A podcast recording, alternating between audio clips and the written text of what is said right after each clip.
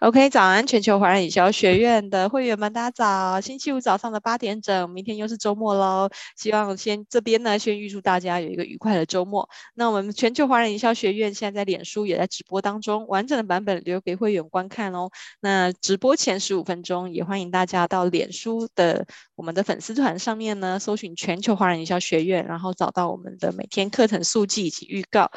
那我们现在讲座呢，在录影当中提供七天的回放，好，那也希望就是呃伙伴们如果来不及观看的，把握七天的时间。那在聊天室呢，也欢迎大家等一下呢跟讲师提问，我们会在统一在八点五十分跟大家呃做回复以及 Q&A 的互动。好，那现在呢这。今天刚好是五二零，我爱你。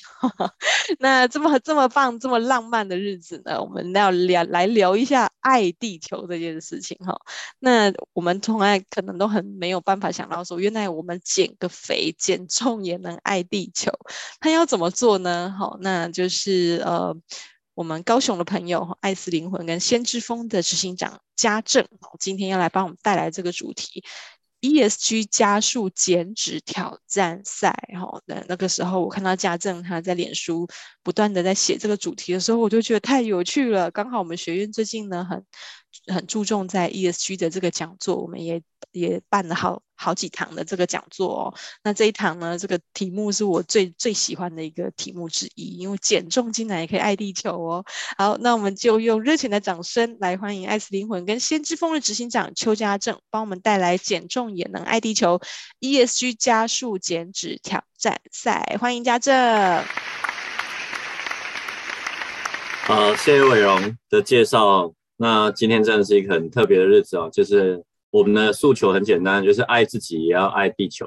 那这件事情可以让我们跟呃不要讲到天人合一，这有点太玄了哈。但是我想啊、人跟自然之间，它终究是要找到一个平衡点的。我想这是一个为什么去年底之后，大家在 ESG 上面有非常多琢磨跟需要刻不容缓去操作的部分。那我当然是以我自己的专业来去讲述这个主题。那也希望说。呃，能够让更多企业，能够让更多的人能够感受到人跟地球之间是要达到一个平衡点的。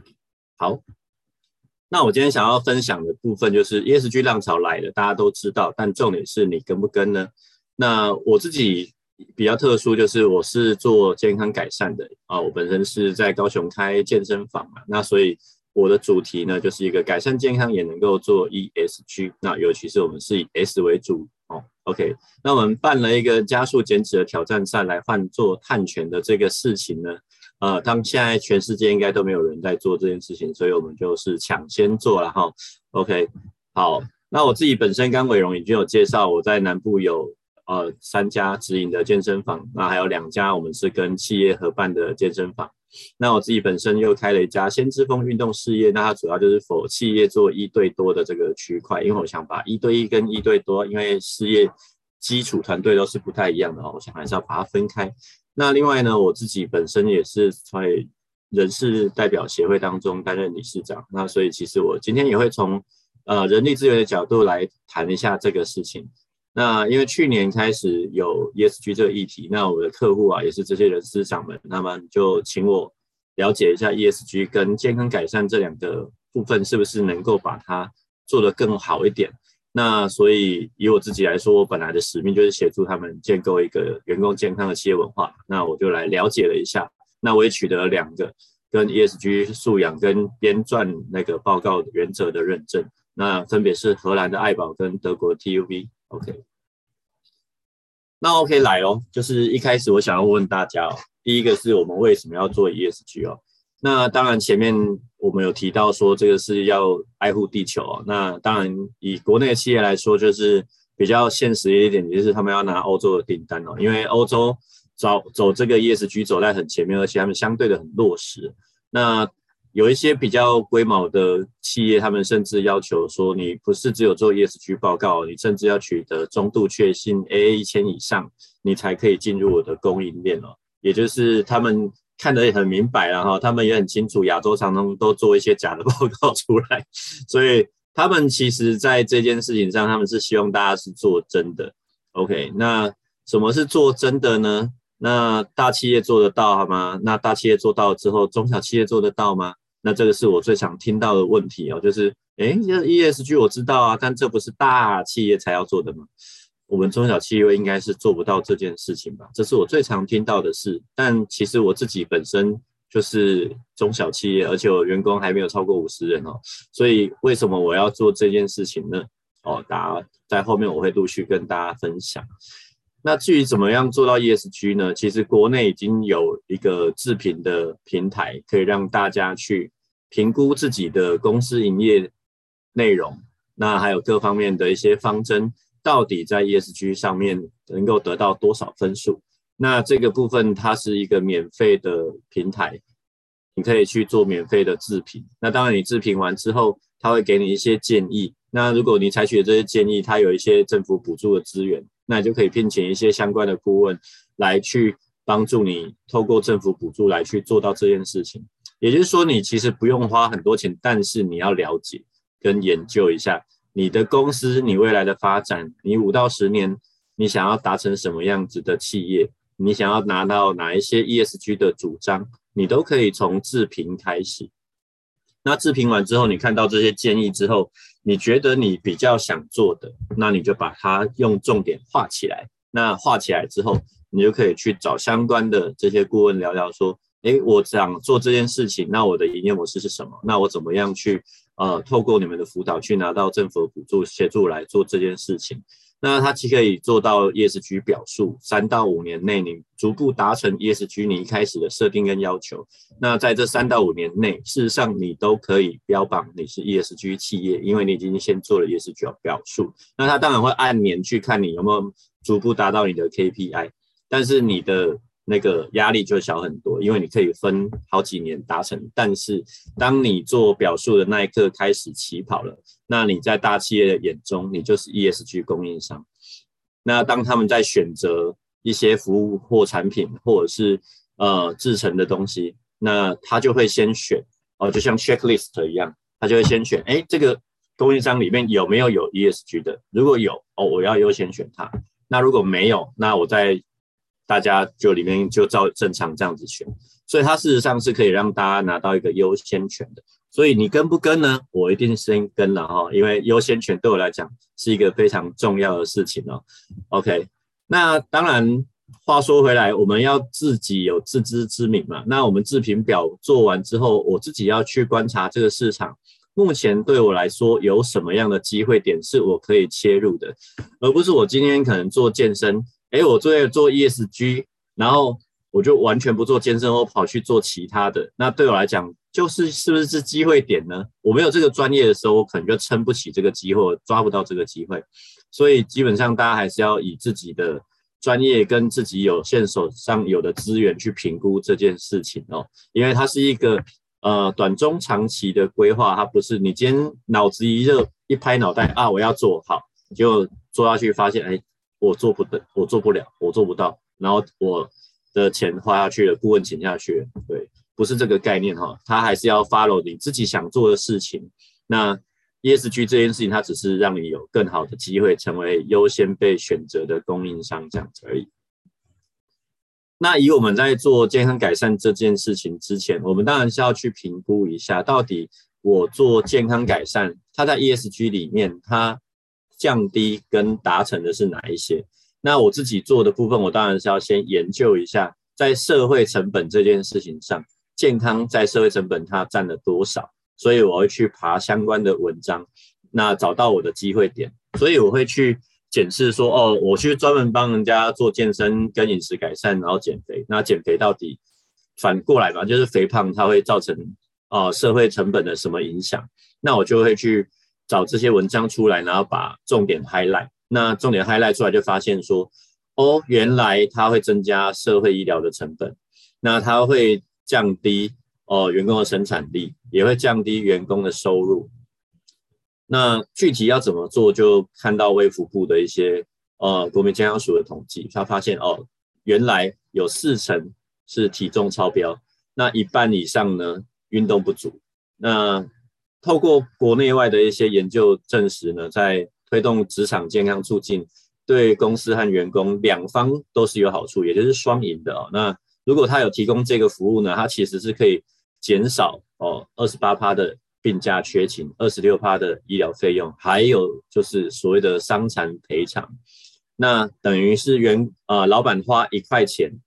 等于帮他节省了六块钱的支出。那这件事情就可以做咯，因为这件事情就是有经济效益的，它对社会成本呢是能够降低的。OK，那我就有一个去换算碳权的基础点了，就是哦、呃，大家知道呃，能源啊这些是环境成本的下降嘛，那其实我的主轴就是在下降这个所谓的社会成本。OK，那所以我刚刚得出了一个结论之后，我觉得可以跟企业做一个非常明确的主张，就是员工健康是一个你很大的竞争力。其实你在员工身上投资一块钱，就等于你在节省六块钱。那这个部分呢，跟 ESG 相关部门讲，他们就听得下去，也听得懂，因为他们负责窗口十有八九跟财务有关系嘛，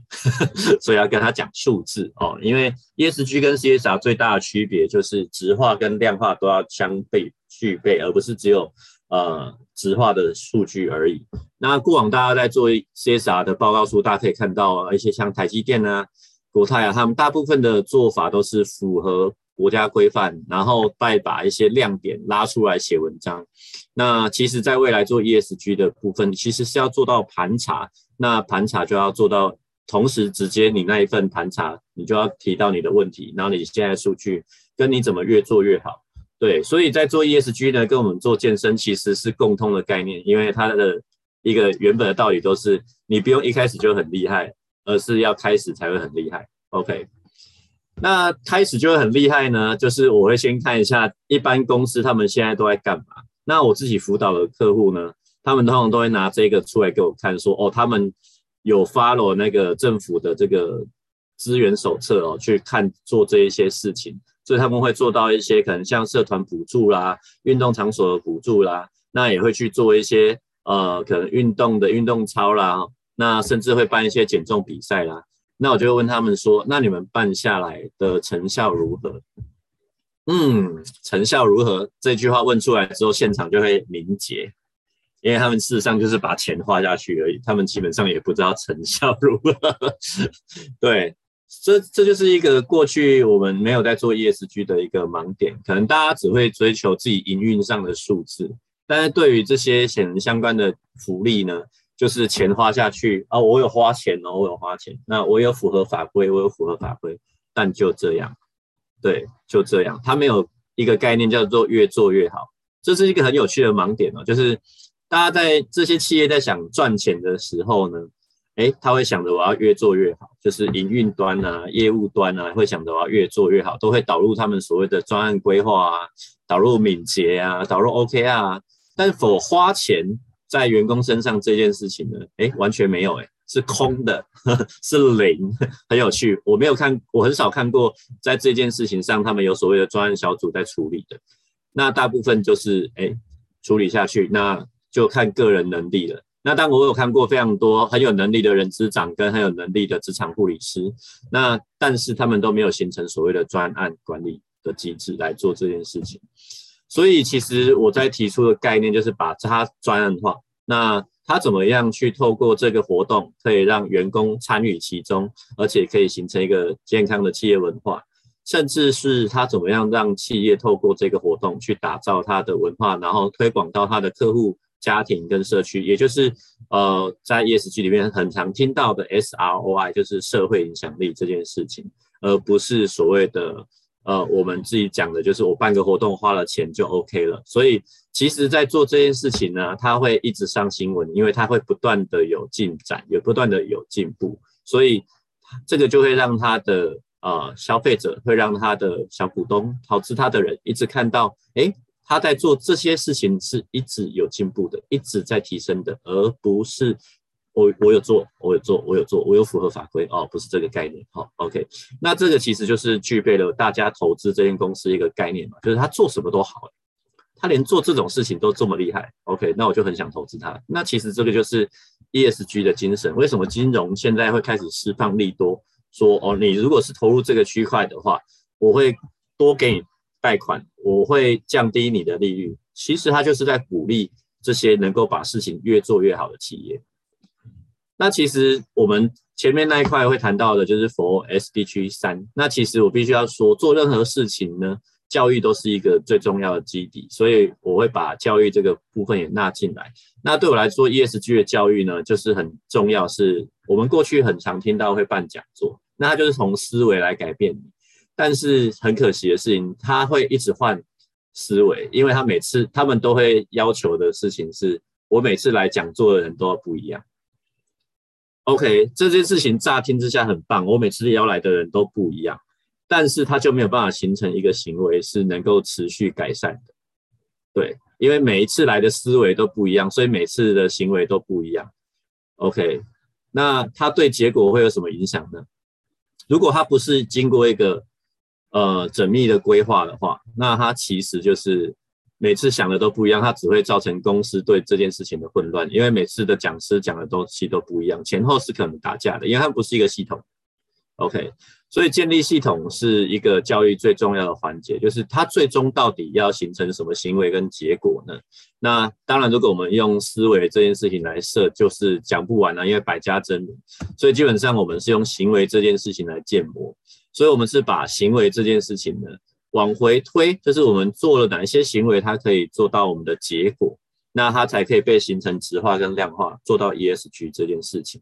OK，所以我们把它拆成五个面向，第一个是从心态面哦，目标设定，就像我们在做专案一样，我们一定要自己哦想要变好嘛，我自己想做，那动机找到了，那目标设定好了，我们怎么样设短中长期的目标，然后怎么样设定短中长期的目标，它的奖励点，那设完之后。我们就开始做嘛，那开始会有喝啊、吃啊、睡啊、训练啊这些相关的一些议题去做。OK，那这些行为当然不是叫你全部都做，你要一次一次、一个一个做，慢慢的形成习惯之后，你的结果也改善了。OK，你就会拿到你的奖励点。那你的奖励点来了之后，你就会想要再做下一个行为，建立下一个习惯啊。我们循序渐进的慢慢来会比较快。OK，那最后谈这个结果呢？当然，结果就是我们刚刚讲的竞赛。那竞赛的部分呢，我们自主写了一个 APP，也拿到国家的补助。那它其实就是让一切都可视觉化，然后让大家站上每个礼拜站上体重机之后呢，你的体脂的变化马上就会放在赛道上。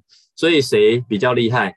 ，OK，就马上可以看得出来；谁比较认真，哦，就可以马上看得出来。那当然，这是一个长期的比赛，有点像马拉松哈，它不是比。六天哈，它可能是比六周到八周，甚至十二周，所以它是需要循序渐进，慢慢来跑，会比较快。所以我们基本上就是用这样的方式，让大家有感受到即时性跟觉得很刺激哈。对，就像玩游戏一样，没错。OK，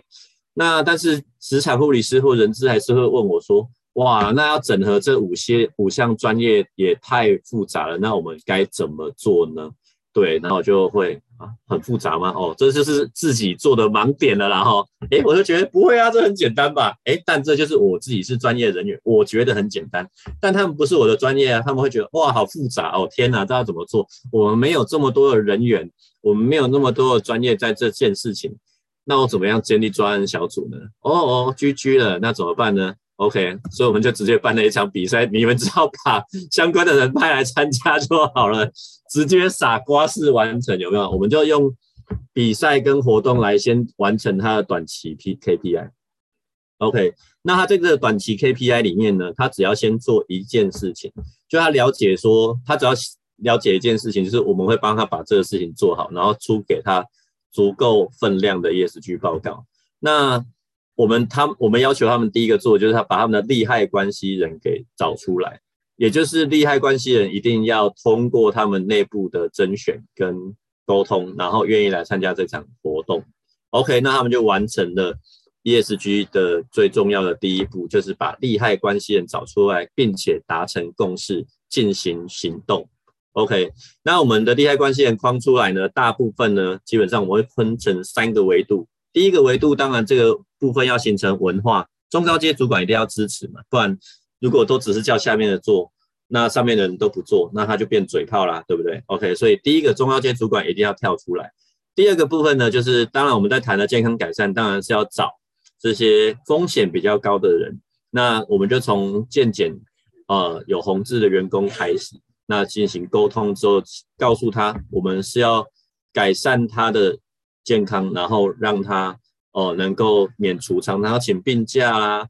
或者是未来有一些生命上的风险啊。因为我们刚刚前面有提到了嘛，哦，如果他见解有红字的员工，他事实上呢，呃，对他自己未来取得收入这件事情是有风险的。OK，那是所以做这件事情是双赢哦，对公司也赢，对他也赢，要做这样的沟通。那再来就是本来就很喜欢运动的员工，诶，让他们有事做，让他们跳出来去帮公司推广这些事情，让更多人参与其中。哦，他们本来就是一群很喜欢做这件事情的人，那只是让他们有一个身份出来协助企业、协助公司哦推广这件事情，拉更多的人来一起来，那就是动员嘛。OK，所以我们利害关系人框出来之后，哦，就准备参赛了。那参赛之后会有什么样的机制呢？就是我们在里面会有刚刚谈到的学习这件事情。那学习完之后呢，我们就会派任务哦。那派完任务之后，你要解锁任务。那解锁任务之后，你当然就会形成你的习惯嘛。那形成习惯之后，你就会达到你的减脂的效果。OK，那你在参赛员工之间，这是这是一个相互追求的一个循环的一个效果，就会达到我刚刚讲的那个优质教育的循环。那当我们达到这件事情之后呢，我们开始会培养出来，刚刚讲的这三个维度做得好的，我们就让他变成我们的企业健康大使，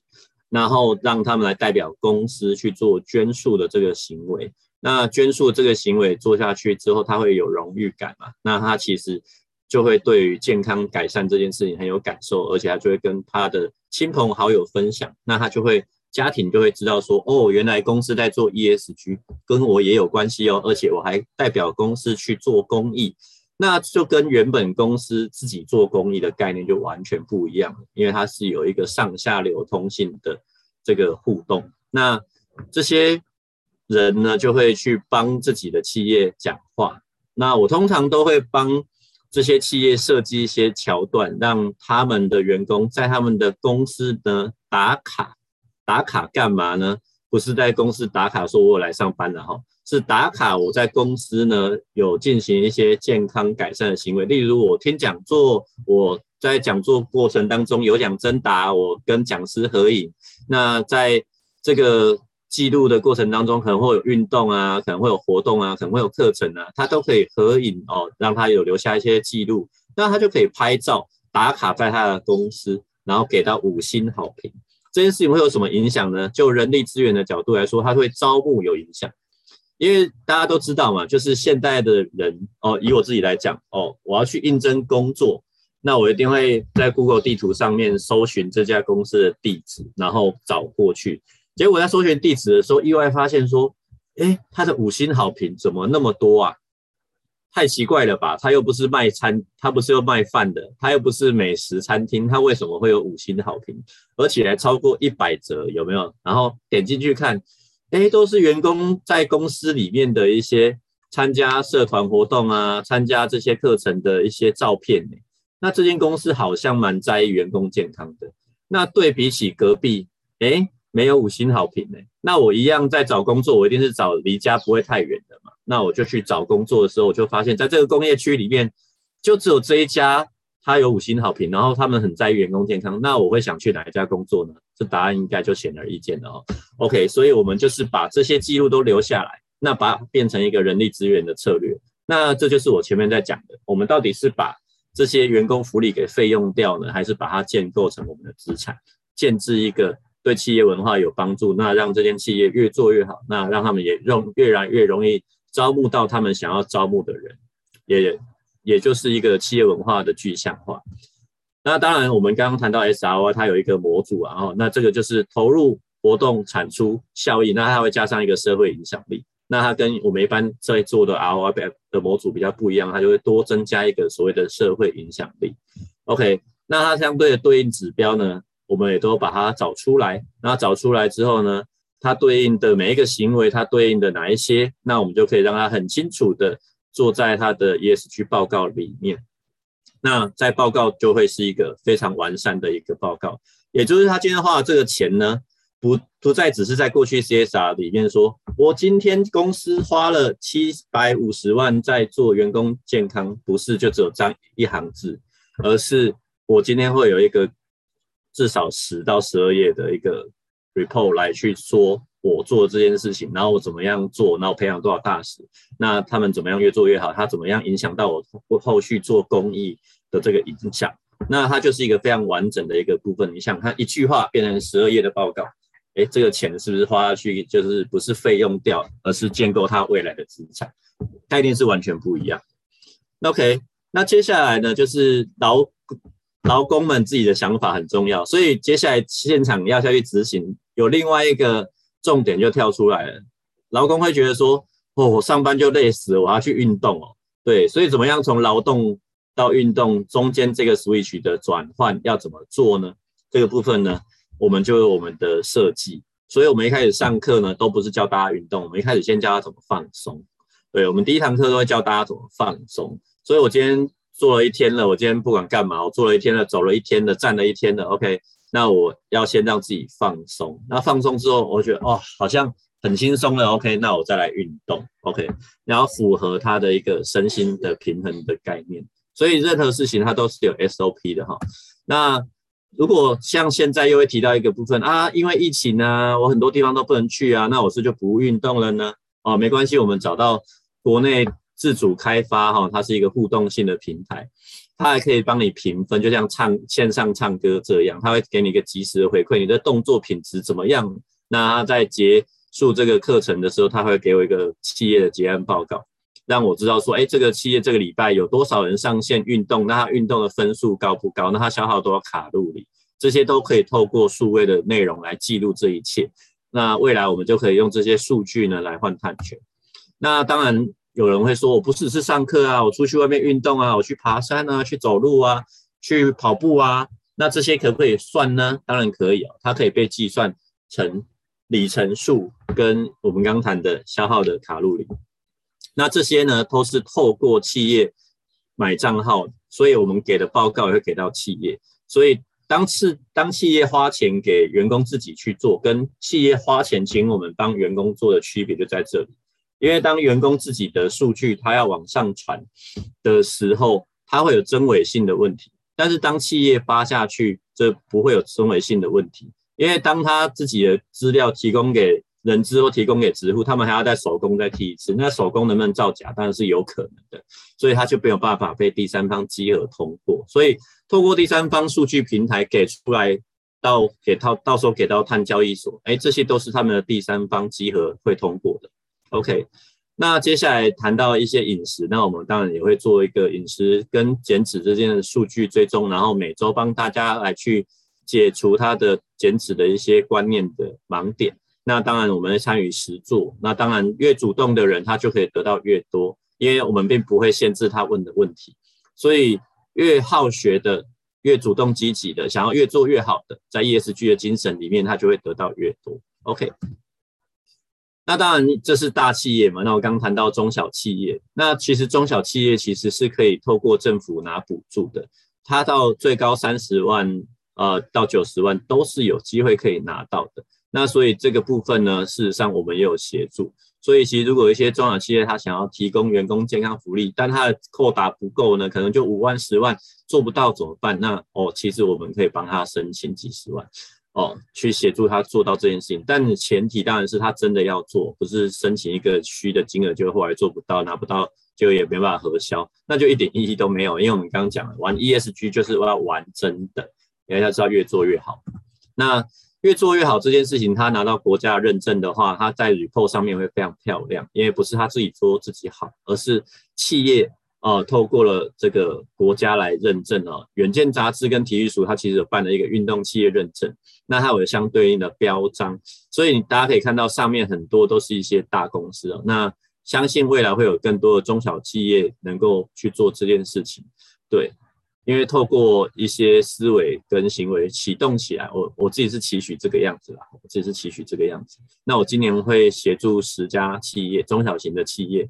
去拿到这个认证。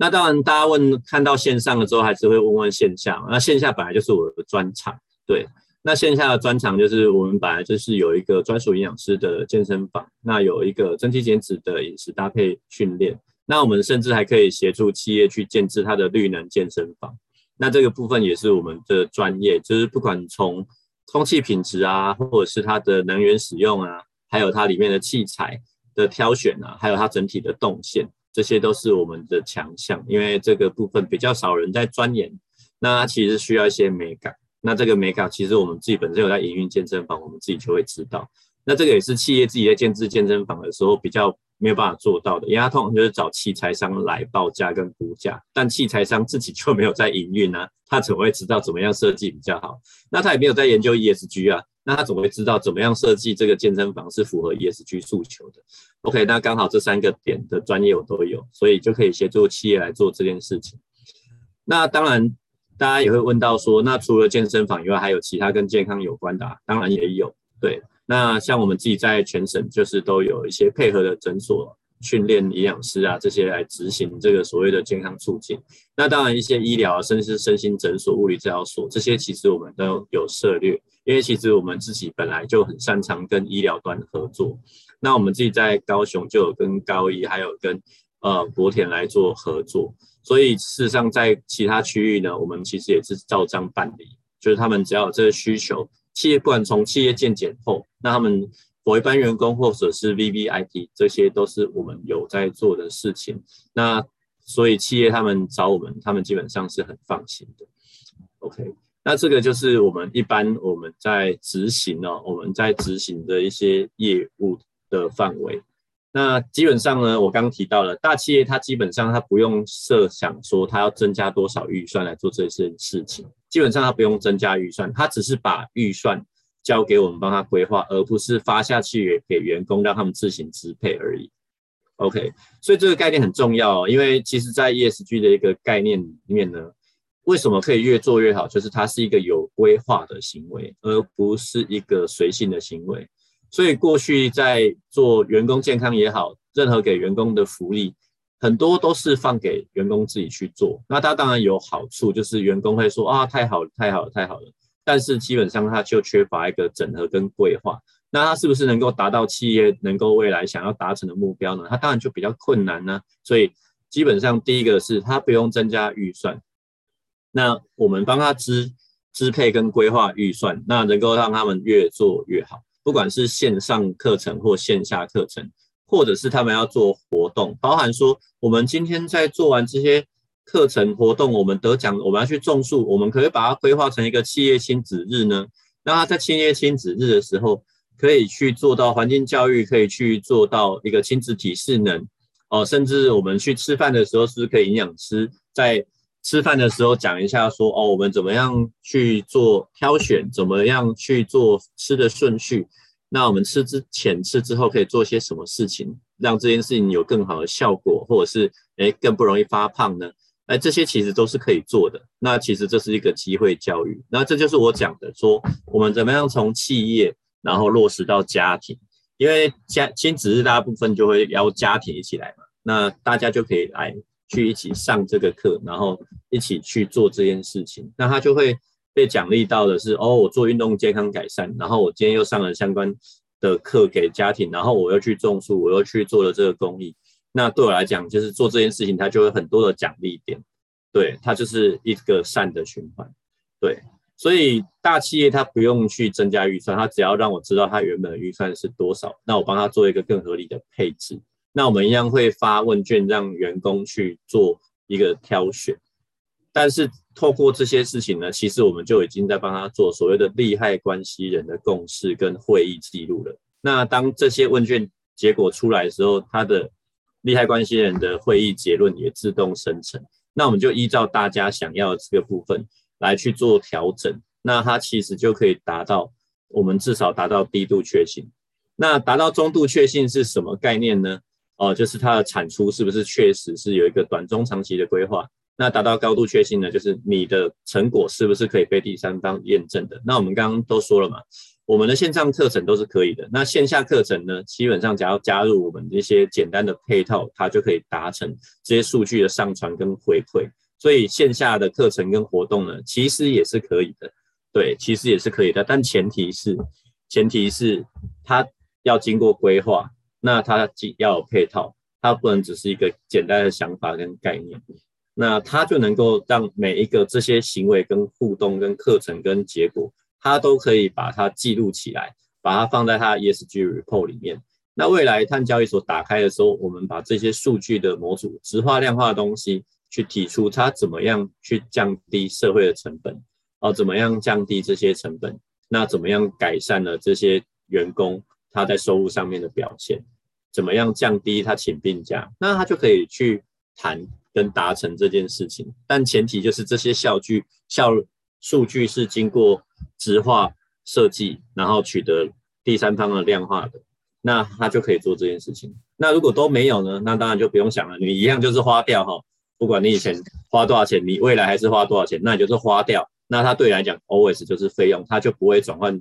不会有任何可能性转换成资产，更不要说文化。所以其实资产跟费用怎么放呢？你的财财会科目你放在哪一块呢？它其实就是一念之间的概念哦，它就是一念之间的概念。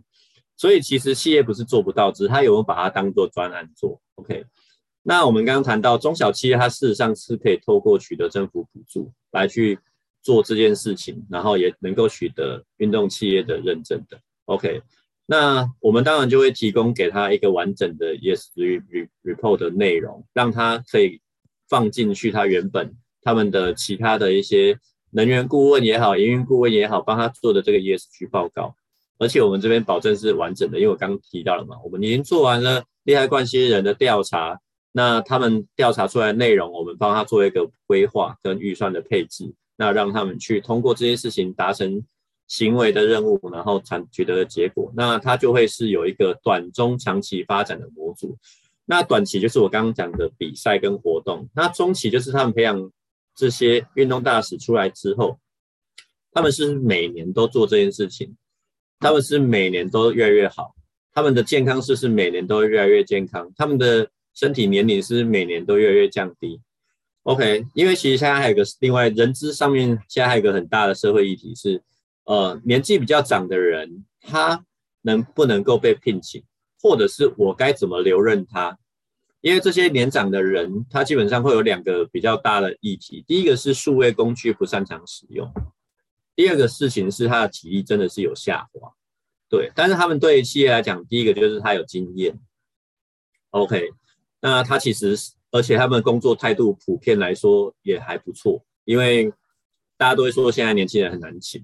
对，工作态度有时候也很难培养。那事实上，这像这些呃中高龄，就是在五十岁以上到六十岁这一块，他怎么样让他可以是更健康的状态去工作？甚至有一些他已经可能在岗位上，他每天只需要做一两个小时的工作。那剩下的六到六五到六个小时要干嘛呢？他其实就可以代表公司去服务社区，去改善社区的健康。他可以去做这个健康的志工，因为他自己已经从学习练习取得成果。那他事实上，他们也可以去当这一些呃，当这一些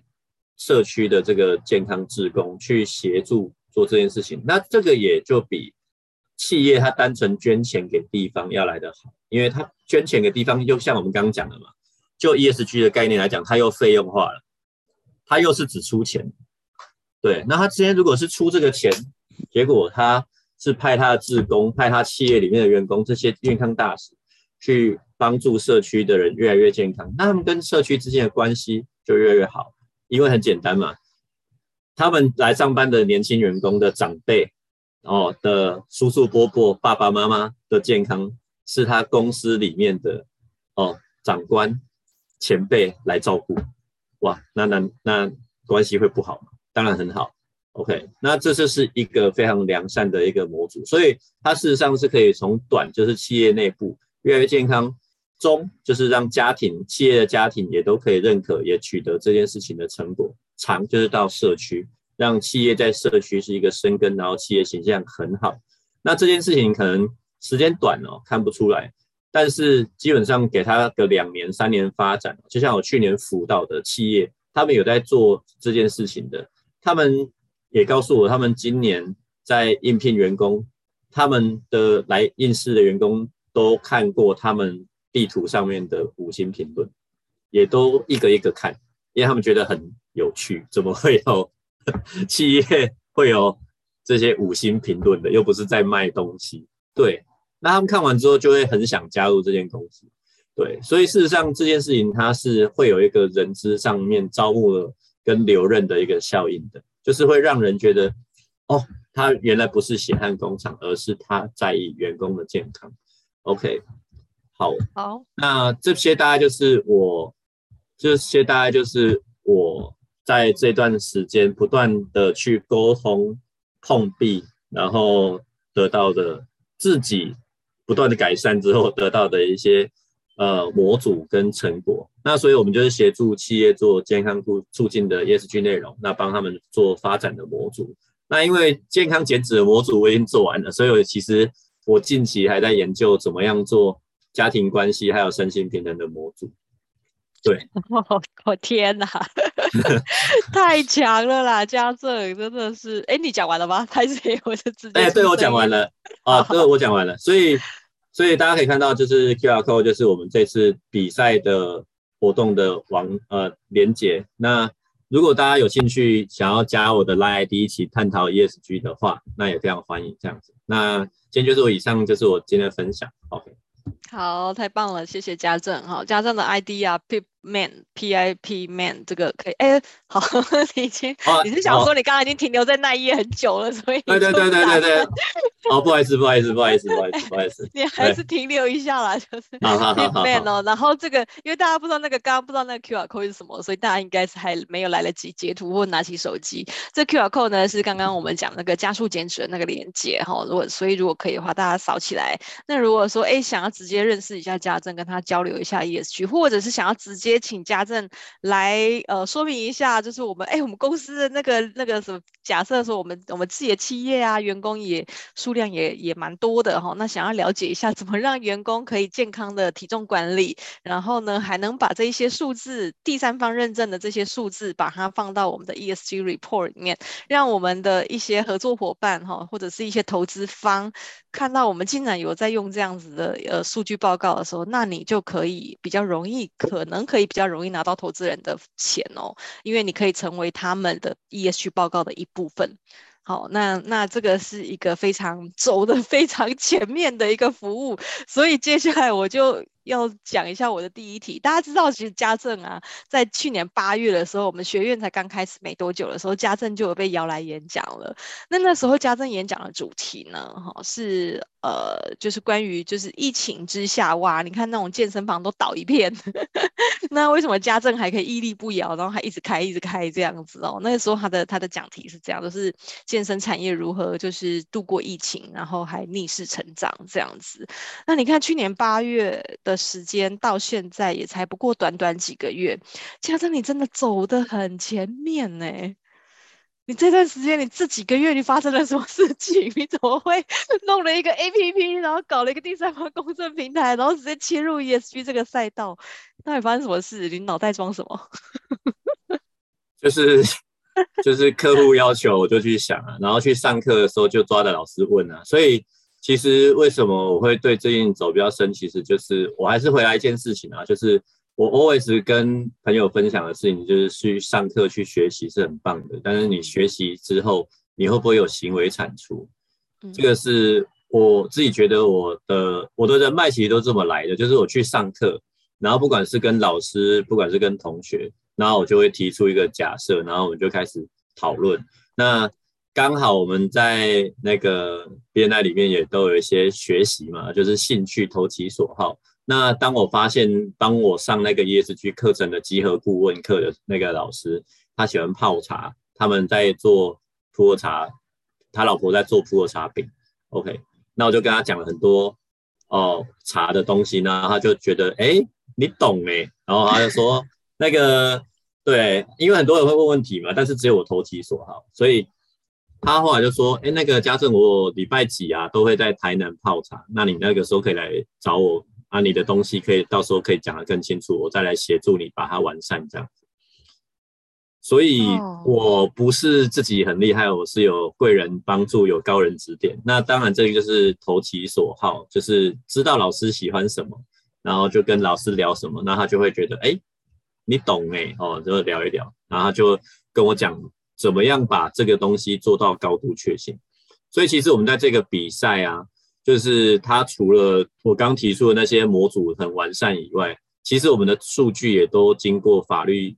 事务所公证，所以这一个模组，它如果按照我的 SOP，我辅导器它按照我这样的 SOP 走，在这一个环节里面，它要拿到高度确信是没有问题。嗯，大家可能对高度确信还没有概念哦，但是根据那个老师跟我讲的是，他今天去，他这一这一年啊，今年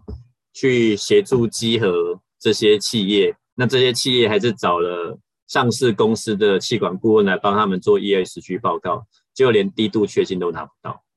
啊，因为他们 因为他们没有真的理解 ESG 在干嘛，所以他们还是用旧的 CSR 那一套来硬搬进去 ESG，所以它的流程就不对，不是不厉害，而是它的流程就不对，嗯，就是每一个每一个每一个设每一个项目，它会有它的游戏规则嘛，那它就是。没有了解的游戏规则，那我其实就是跟集合谈，集合是什么？集合就是导果为因嘛，他的他就是用结果来去集合的人，他他我我问他这个东西怎么做，他告诉我怎么做，我当然我整个流程都是符合他们在集合的看的每一个检查点。对所以其实这个这个这个应该是说这样子，我们要切入这一个赛道的时候，我们还是要找的，还是要真的是要懂。而且而且有的时候，上次我在跟你聊天的时候，你还跟我讲说，有一些 ESG 的项目是只有台湾认证，还不是国际认证。所以啊，所以对，如果这一块，如果大家大家如果最近在学，因为现在坊间有非常多 ESG 的课程，嗯，所以大家在拿 ESG。坦白讲，你要走在前面，你一定是要学国际的，拿你要拿认证，你也是要拿国际的。所以为什么我会去找有荷兰爱宝啊，然后有 TUV 啊，这些就是这些都是国际的。不然你拿这个证照，就等于是我们当教练的，我拿的是国际四大证照，还是我拿的是国内的那个七级体式的证照，这落差就很大。懂懂懂，就是你你你上次介绍我的，可是像在今天，我真的时间真的瞧不开，而且他怎么会只有办这一场？他可不可以多办两三场，让我有时间可以去？因为是你想的那个荷兰的那个认证嘛。然后对、哦、对，之后其实应该还是会办。我刚我我们之前拿到的那个素养的课，可能还是会办啊，因为今天.今天的是进阶的顾问课，哦、所以.所以他就不会。进阶的课程他本来就不会尝试很多，但是基础的课程应该还是每个月都会办的。对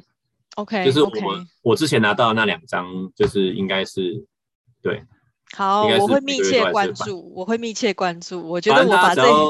反正大家只要记得要去拿 ESG 相关的认证或讲座研习的话，最好都是找有国际单位核发的，你会比较有含金量一点。对，嗯嗯，OK。你刚刚有一句讲到蛮蛮有趣的，你说如果中阶、中高阶主管自己不跳下去做，那就是嘴炮了。啊、我觉得蛮有趣。啊，事实上如此嘛？对，事实上如此。对，那我想问呢，嗯，对对，你说，你说。好，就是我，我想知道，就是说，像你现在你在辅导的这些企业里面，有没有人他其实就是到一半他就没办法完成？那没办法完成的话，那参加这比赛，他比如说你已经先把这一些利害关系人都已经呃放进来了，然后就但是可能大家完成率偏低或者是怎么样，那你这个报告会不会就没办法去产出它的那个公正性或者是信度跟效度？呃，其实我觉得 ESG 有一个另外一个概念很重要，就是。ESG 其实是要越做越好，所以你就像我们刚刚前面讲的那个健身界的干话，就是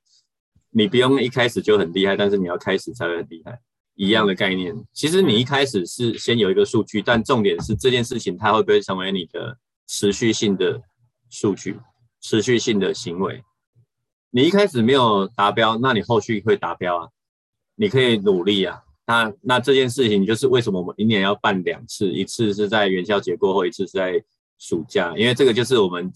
自己健身界，我们自己青少，这就是减肥的旺季，你知道吗？这两个时间点就是人们最想减肥的时候。那我们要说一件事情，它会成，就是要天时地利人和嘛。那至少我已经帮企业把天时挑出来了，那地利我也把线上模组解决了。那他们现场各各自在各个城市，如果要做，我也可以协助他找到。较比较好的团队来协助他，那人和的部分就是他要想办法。对，那当然我们也会有一些 mega 跟 people 教他怎么样沟通，我甚至还会帮他们发公告，我还帮我帮他们写怎么发公告。对，包包生子了，真的是。没有啦，因为一开始嘛，你也说这件事情他跑得很前面，所以一开始他们也对这件事情，哈，那这个东西我们要怎么 promote 大家？我们要怎么动员？我们要怎么做问卷？对，那这些其实就是跑得太前面，当然就是你没有参照物，你就只好自己做的。我在想哦，就是听众可能跟现在可能跟跟我有一样的想法，就是还处在一个一个一。一个中度震惊当中，就是会觉得，然后我减肥也可以做 ESG，然后这样子，大家可能会对这件事情，他还在建构他的概念，然后还还在还在抚平心中的震惊，这样子的一个状态当中哈。但是我还是想要知道，就是说，以家政你现在跑得这么前面呢、啊？哎，为什么我一直跟大家讲家政跑得很前面呢、就是说，我们要理解一件事情，家政是做健身产业的。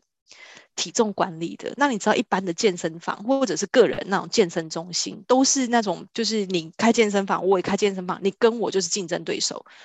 就是就是竞争对手的概念。但家政不是，它是一个健身产业，你每一个健身房，你每一个你每一个健身教练，你都可以来跟我合作。它是这样子的概念哈，所以我才一直说，就是家政真的走得很前面。那那我刚刚想要问的问题就是说，你现在手上执行的客户，好，那大部分是什么样子的产业以及它公司规模？那以及你接下来希望能够协助哪一些规模或者是哪一些产业的一些客户来执行这个项目？呃，我目前的客户当然是以我自己原本南部这边的为主，就是我刚刚讲我们企业人士协会里面的一些。他们本来就有这个需求，那我协助他们。那再来就是一些，因为我们后来有跟那个安南工业区那边联名开健身房嘛，所以安南工业区目前那边也有几家客户。那他们的规模呢，大概就是在五十人到五百人左右的规模。那我协助他们做规划，然后协助他们做 ESG。那大型的企业，我们目前在参与这个活动，就是我们刚刚这个加速减脂活动的，目前。呃，比较已经有确定的，大概是远程电信啊，或者是像呃工研院啊，然后呃台湾船、台湾港务啊这种就是公部门啊，然后然后电信啊，然后这些相关的，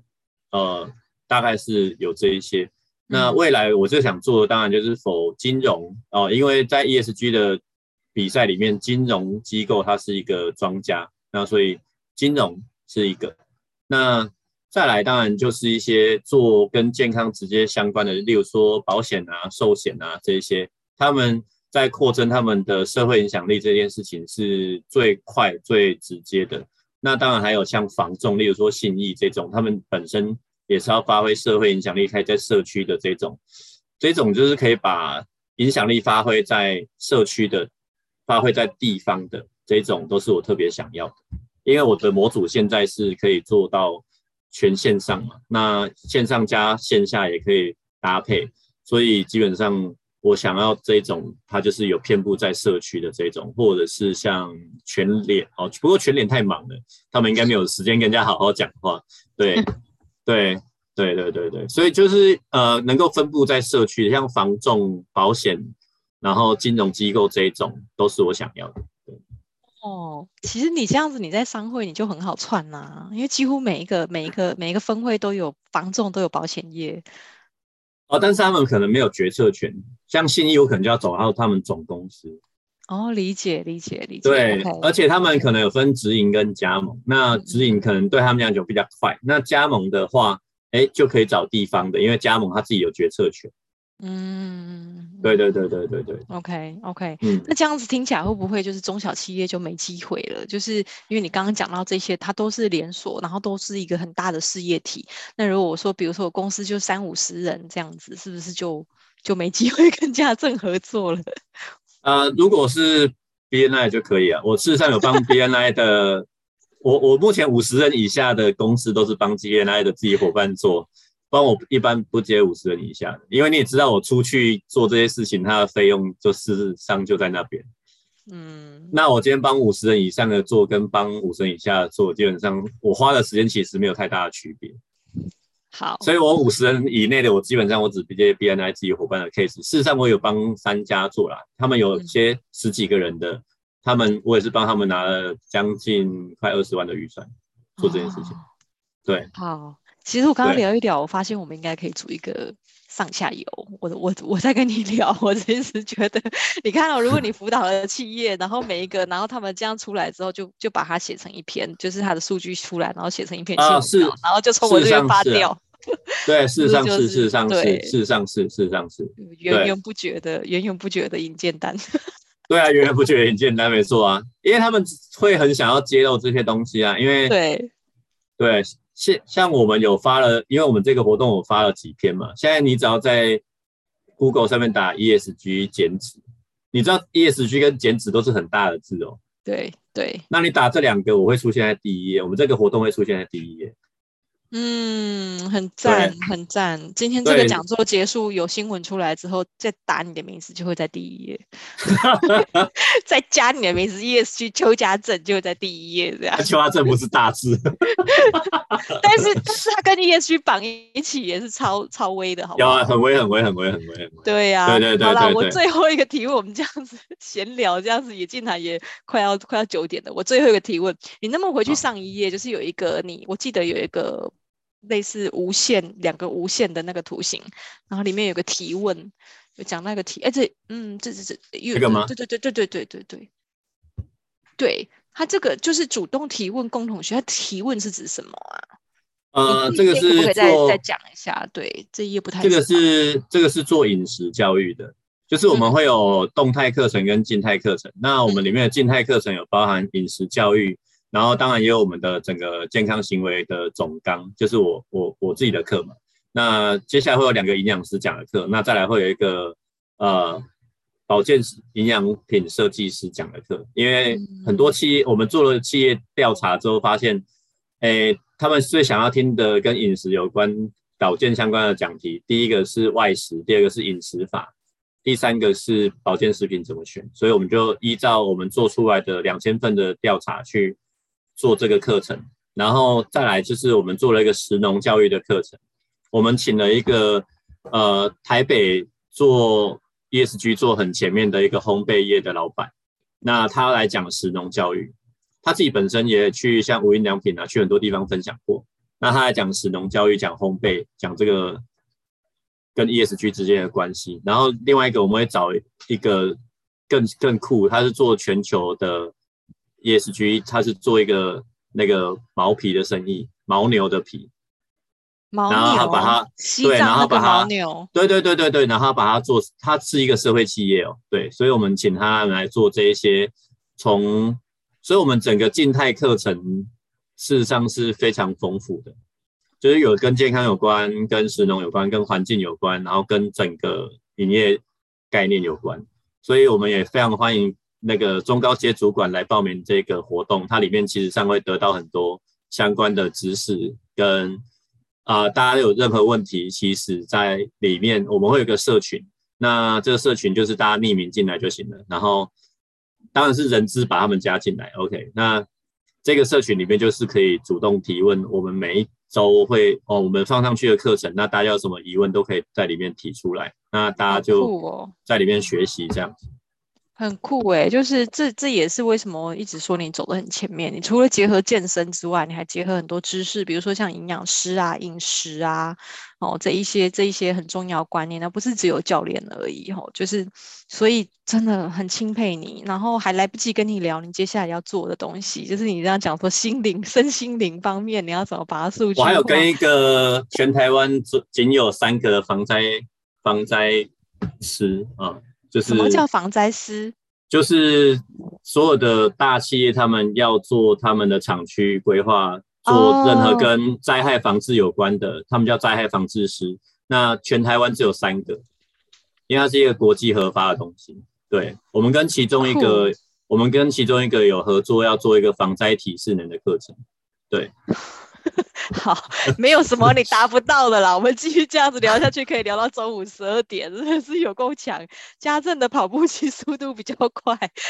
就是连车尾灯都看不到的超前哦，真的是你你在讲了，我们都觉得哦，这样也行，这样也行哦。那我觉得应该还可以再有下一个系列，就是你接下来你怎么你怎么把防灾这个东西。纳进来你的你的领域里面，应该说，我下我觉得下一次，因为你今天只是在讲这个挑战赛，我觉得你下一次可以完整的把你整个事业的整个 scope 把它就是完整的叙述这样子。好啦，谢谢你啦，谢谢家政今天在五二零这么特别的日子来跟我们分享爱地球哈，真。就是减重减重爱地球这件事。好，那我们呃来预告，来跟大家预告一下，下礼拜一是我。